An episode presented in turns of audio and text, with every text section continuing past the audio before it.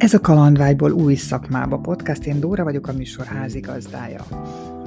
Ebben a részben Gabriellát ismerhetjük meg, akinek eredeti szakmája ápoló. Férje révén azonban betekintést nyert a burkolók világába és az adminisztráción keresztül, amivel neki segített, egyre jobban bevonódott a munkába. Ma már együtt vonulnak ki a helyszínre, és a fizikai munkát is megosztják. Ismerjétek meg Gabriella történetét és ha nem szeretnél lemaradni az adásokról, érdemes feliratkozni a csatornára.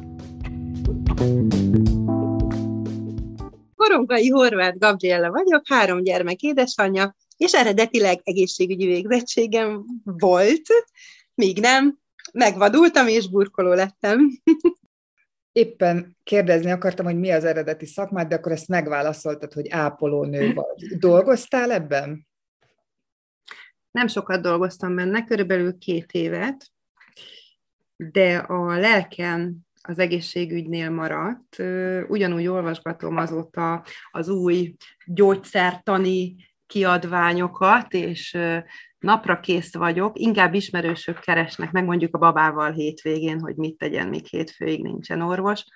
A lelkem gyenge ehhez, hogy én mondjuk egy kórházban helytáljak amikor olyan esetek vannak, hogy nem mindenki megmenthető, vagy nem mindenki lehet segíteni, akkor én ahhoz gyenge vagyok. Azzal a tudattal nem tudnék másnap bemenni, és ugyanarra a betegre ránézni, itthon sem aludnék. Emiatt én nem vagyok alkalmas erre a pályára. Mikor döntöttél úgy, hogy váltani szeretnél? Érdekes, mert ez a váltás nálam nem egy ilyen éles határ volt, mert amikor én magam eldöntöttem, vagy rájöttem arra, hogy ez nekem igazából marhára tetszik, addigra én már 13 éve éltem a férjemmel, minden nap ebben. Csak akkor ez így az ő munkája volt, és, és a, amikor én a saját munkámból itthon maradtam, akkor lett időm arra, hogy az ő munkájába jobban belelássak. Ez egy terhesség volt amúgy, hogy itthon maradtam az utolsó gyermekünkkel, és akkor volt jobban időm neki, először az árajánlatot segítettem ugye megírni, aztán már segítettem anyagot rendelni, akkor már segítettem a sítes lebonyolítani, akkor megkért egy, egy megrendelő, hogy ha már beszélt velem telefonon, és szimpatikus voltam, mi lenne, ha segítenék az elképzelésében, hogy én mit, hogyan csinálnék az ő helyében. És akkor ez így szépen így, így beszippantott lényegében az akaratom ellenére. Maga a fizikai burkolás, az körülbelül négy éve kezdődött el, mindig is kreatív voltam, tehát soha nem féltem a szerszámoktól, van egy ilyen szerszámfüggőségem amúgy. Mondjuk el a hallgatóknak, mert ők még nem tudják, hogy a férjednek mi volt a munkája, és te hova váltottál a, az egészségügyről. Ja, igen, igen. A férjem eredeti szakmája kőműves, abban az időben nem volt külön szakma a burkoló meg a kőműves, mégis az ő szakmája már külön kőműves lett, de Érdekes, mert nem kőművesként dolgozott soha egy percet sem, hanem mindig burkolóként. És 27 éve dolgozott már burkolóként, ráadásul egy elég elismert jó szakemberként, amikor is végre vette az unszolásomra, ugye már akkor én ebbe belefolytam ebbe a történetbe, a bátorságot, és elment és levizsgázott burkolóként. Tehát a hivatalos képesítése neki is körülbelül egy jó három éve van meg. Hiába 29 éve már burkoló. Tehát rájöttünk addigra, hogy együtt könnyebb, mint külön, és igazából az, hogy nekem papírom legyen erről, az azért volt fontos, egy ugye nyilván, hogy vállalkozást csinálhassak magamnak is, és dolgozhassak hivatalosan burkolóként, de a legfontosabb az volt, ami, ami leges-legelőször motivált ebben, hogy először, amikor fölhívtak a férjemnek a megrendelői, mert ugye ő amikor letérdel dolgozni, akkor marha nehéz lett volna folyamatosan a telefonokat venni, tehát azt nem lehet. Vagy térdelünk és fizikailag csináljuk, vagy árajánlatokat adunk, meg, meg helyszíni felméréseket tartunk, de így, így együtt ez nem működött. És igazából olyan egyszerű kérdésekkel meg tudtak volna fogni hogyha a laikus megrendelők értettek volna hozzá, hogy mondjuk föltesznek egy, egy rétengrendet, hogy mi, mi mit követ, milyen munkafolyamat, és én tudtam a folyamatokat, de nem tudtam azoknak a sorrendjét. És úgy voltam vele, hogy ha szakember szeretnék lenni, ahhoz nekem olyan okosnak kell lennem, hogy én nem azt szeretném, hogy a megrendelőknek tudjak a kérdéseire válaszolni, hanem akár tanácsot is adhassak bárkinek ebben. És az elméleti részét akkor, akkor már terhesen, tehát már hat éve kezdtem el magamba szívni. Először nagyon egyszerűen feliratkoztam a Mapei cégnek a hírleveleire, amit én első olvasat után olyan szinten jegyeztem meg, hogy nem kellett tanulnom. És az az érdekes, hogy mikor eljött a pillanat évek múlva, hogy le kellett vizsgáznom az elméleti részből, kivétel nélkül az összes kérdés pont ezeknek a mapej hírleveleknek a tartalma volt lényegében. Fel tudod idézni az első munkádat? Tehát amikor már az elméletből ugye ugrottál a gyakorlatba, és megvolt az, hogy akkor fogjuk a szerszámot, és menjünk. Nálam ez fordítva történt, mert ugye sokkal előbb ismerkedtem meg az anyagokkal is, mint magával az elmélettel a férjem által sokkal előbb volt, fú, hagy próbáljam ezt az itongfalat én megépíteni, ú, hagy próbáljam meg én. Hát akkor még ilyen nagyon bénán állt a, a szerszám a kezemben, de, de annyira nem bénán, mint aki, mint aki mondjuk nem kreatív, és, és tényleg úgy kiesik minden a kezéből. Az első fizikai munkámat azért nem nehéz elfelejteni, mert minden nap látom, ugyanis ez a saját fürdőszobánk, ami a beszburkoló oldalunknak amúgy a borítóképe is. Leges legelőször itt a, az itongfalazások, amiket, amiket csináltam, például a kádnál lévő ilyen beugró ablakok, ami, ami ilyen tusfürdőket, meg samponokat lehet tartani, a tetején díszeket, vagy az itongpultok, amire a mosdók vannak ültetve az itongpolcokkal. Tehát ezek az itong szekrények, ezek, ezek nagyon a gyengém, én ezeket iszonyatosan szeretem. Mind a mellett, hogy faanyagot is imádom, és nekem még egy fogpiszkáló is gyönyörű, de tényleg, mert fából van. Azt gondolom, hogy egy fürdőszobába sokkal időtállóbb egy, egy kőből csinált valami, mert nem szívja magába a párát, nem rohad el, nem megy tönkre, szóval a mi fürdőszobánkban minden kőből van. Úgyhogy ez az első munkám, már látok benne hibákat, ezek nem drasztikus hibák, más nem látja. Ebben ez a jó, hogy más nem látja, de, de nekem marhára szemet szúr. Most már mondjuk ugyanilyenre csinálnám, csak sokkal precízebben talán. Mit szólt a környezeted, amikor látták, hogy te ebben most már energiát fektetsz, és úgy néz ki, hogy hm. ezzel szeretnél foglalkozni? Mondjuk a férjed nem tekintett konkurenciának?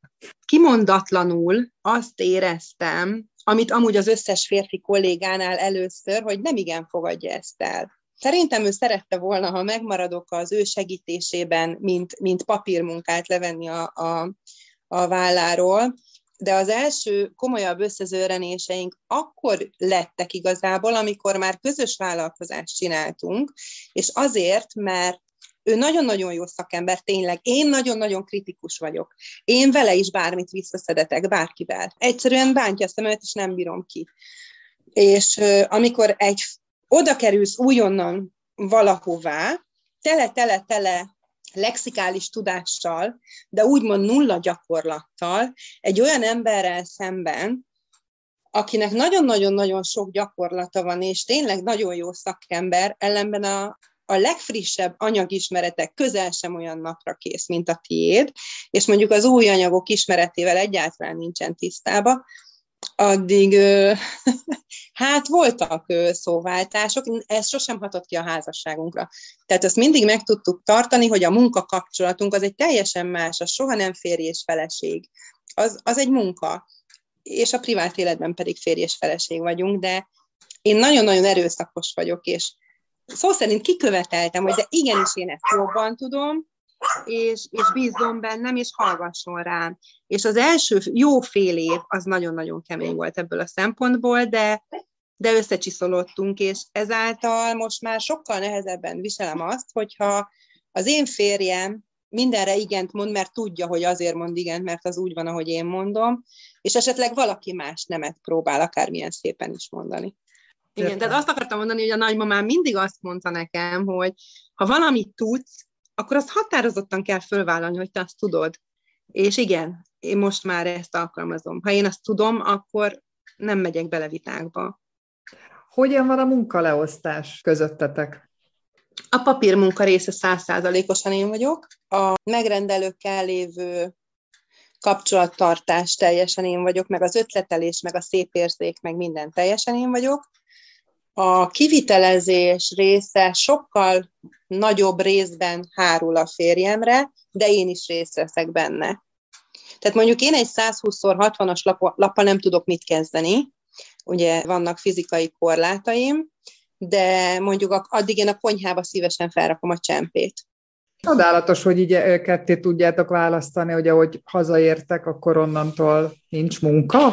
Á, onnantól hajnalig munka van, mert ugye onnantól jön a papíré. Tehát akkor hazajövünk, a gyerekek itthon vannak iskolából, óvodából, a nagy már külön él, és olyankor a családé vagyunk, de még este mindig el kell mennünk anyagot venni másnapra, mindig egy élvédő vagy egy szerelőajtó, hogy valami lemarad, és akkor azért menni kell, akkor utána hazajövünk, akkor a gyerekeké vagyunk, és mikor mások elmennek aludni normális családban, mi akkor ülünk le a laptop elé, és írunk árajánlatot, vagy rendelünk anyagot, vagy egy dolog, hogy terhesként belevonódtál ebbe, és ugye segítettél a férjednek. Na, de amikor már ezt hivatásszerűen űzted, azért az egy döntés, tehát nyilván volt egy ilyen pillanat, amikor eldöntötted. Ez a pillanat, ez nem a férjem által jött el amúgy, hanem a férjemnek egy régi úgymond főnöke, egy felelős műszaki vezető, a gyermekünknek az osztálytársának az anyukája.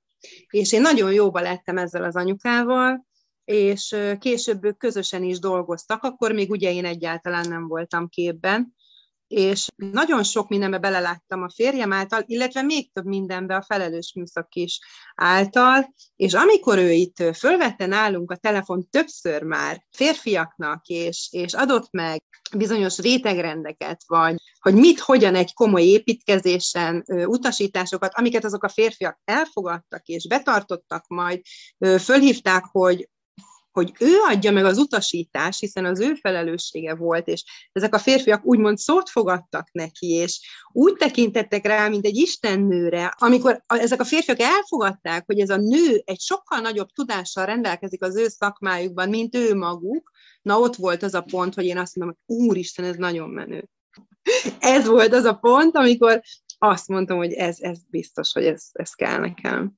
Volt olyan pillanat, amikor elbizonytalanodtál? Igen, volt olyan pillanat, mégpedig akkor, amikor mondjuk nem értettünk valamiben a férjemmel egyet. Egy férfi mindig úgymond jogsz, sokkal jobb szakember egy nőnél, nyilván. Tehát egy férfi az sokkal inkább születik kétkezű munkára, mint egy nő. De amikor egy nő egy ilyen helyzetbe belekerül, akkor vannak olyan pici praktikumok, és, és egy teljesen másfajta szép érzék, ami által ketten együtt sokkal-sokkal jobbak lesznek. Tehát bátran mondom azt, hogy iszonyatosan sok mindent tudok tanulni a férjemtől, de még így is, hogy ő közel 30 éve van a szakmában, tudnék neki apró praktikumokkal újat mutatni. A megrendelők mit szólnak a, ahhoz, amikor kivonulsz? Nagyon-nagyon vágynak a, a nőre amúgy. Régen mindig férfiak intézték ezeket a felújításokat, most már mindenki szinte nő, de szinte nem is beszélek férfiakkal én. Szinte soha. Csak nőkkel. Tehát ha egy konyháról van szó, ha egy fürdőszobáról van szó, egy nappaliról van szó, ugye van egy ház, és tényleg igaz az a mondás, hogy abból egy nő csinál otthon. Tehát, hogy, hogy annyira a nő választja meg a burkolatot, ebben kéri a segítséget, akár dizájnban, akár méretben, hogy, hogy nem nagyon. De hogyha húsz évben egyszer felhív egy férfi, az makog. Nem tudja elmondani, hogy mit akar, nincs elképzelése. Azért nem tudja, hogy merre induljon, mert nem alakult ki kép a fejében, hogy mit szeretne ő látni a végeredményben. Ez is jó, mert ebben is van kihívás, sőt, az ilyen egyedülálló legénylakásos férfiaknál sokkal szabadabb kezet a kapok pont ezáltal, hogy ugye nincsen elképzelésük, de azért egy kész elképzelésen alakítani azért sokkal könnyebb.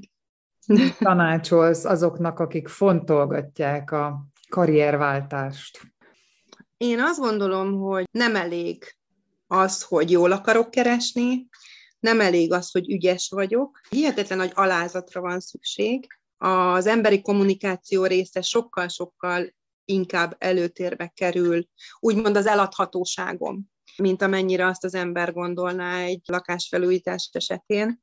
kell egy olyasfajta szétérzék, ami, ami sok emberben nincs meg akkor sem, ha tíz éve szakember. Ahhoz, hogy hosszú időn keresztül érvényben maradj, és már úgy dolgoz, hogy szájról szájra terjedjen a neved, ez a jó amúgy, amikor nem hirdet már az ember, hanem fú, láttam, és gyönyörű, és csak, és akármennyit várok rátok, tehát nyilván ez, a, ez egy kicsit olyan léleksimogató is. Ezért nagyon-nagyon-nagyon sokat kell kecsölni. Tehát nem, nem elég az, hogy oda megyek, leburkoltam, kifizették, és ennyi volt. Uh-huh. Hanem igazából szó szerint szól az életünk, de tényleg. Tehát unalmamban nem nőklapját olvasgatok, hanem szakirodalmat. Mindig tisztában vagyok a legfrissebb anyagokkal. Miért jobb, miért nem jobb, milyen csempét dobtak ki, milyen tulajdonságokkal rendelkezik az a gyártónak a lapjai. Tehát igen, úgy mindig, mindig ezt kell falni. Én azt gondolom, hogy ha ebből kiesnék, visszakerülnénk ugyanarra a szintre, mint amikor a férjem még csak egy alkalmazott volt. Van-e valami jó tanácsod azoknak, akik burkolót keresnek? Nagyon-nagyon sok magát szakembernek mondó ember van, akik nagyon csúnya dolgokat követnek el sajnos. Megrendelőkkel, olyan megrendelőkkel is, akikhez utána ugye mi is eljutunk, hiszen, hiszen helyre kell állítani a, a csúnyán átvágott, meg elcseszett dolgokat. Engedjék meg, hogyha hogyha egyszer bizalmat szavaznak nekünk, és azt valami alapján teszik, ugye, hogy utána minket kérnek fel arra, hogy úgymond mentsük meg őket, hogy akkor tiszta lappal engednek minket indulni, és nem, nem vetítik ránk azt a fájdalmat és sérelmet és anyagi kárt, amit, amit más nem szakemberek által ők elszenvedtek, hogy, hogy nagyon jól választák meg azt, hogy kiben bíznak meg, és, és rossz ez az olyan embereknek, mint mi is, akik nagyon becsületesen és lelkiismeretesen dolgoznak. Nem mondják azt, hogy mert a burkolók, lehúzósak, bunkók, lelépősek, trógerek. Tehát nem, ez a szakma nem erről szól. Ennek a szakmának nagyon-nagyon nagy szépsége van. Nagyon jó itthon teregetni, meg vasalni a gyerekekre, meg főzni és finom ételt adni, de ez múlandó. Ez addig szól, míg azt megesztük. De egy fürdőszobát, egy nappalit, egy konyhát az ember remélhetőleg több mint tíz évig néz.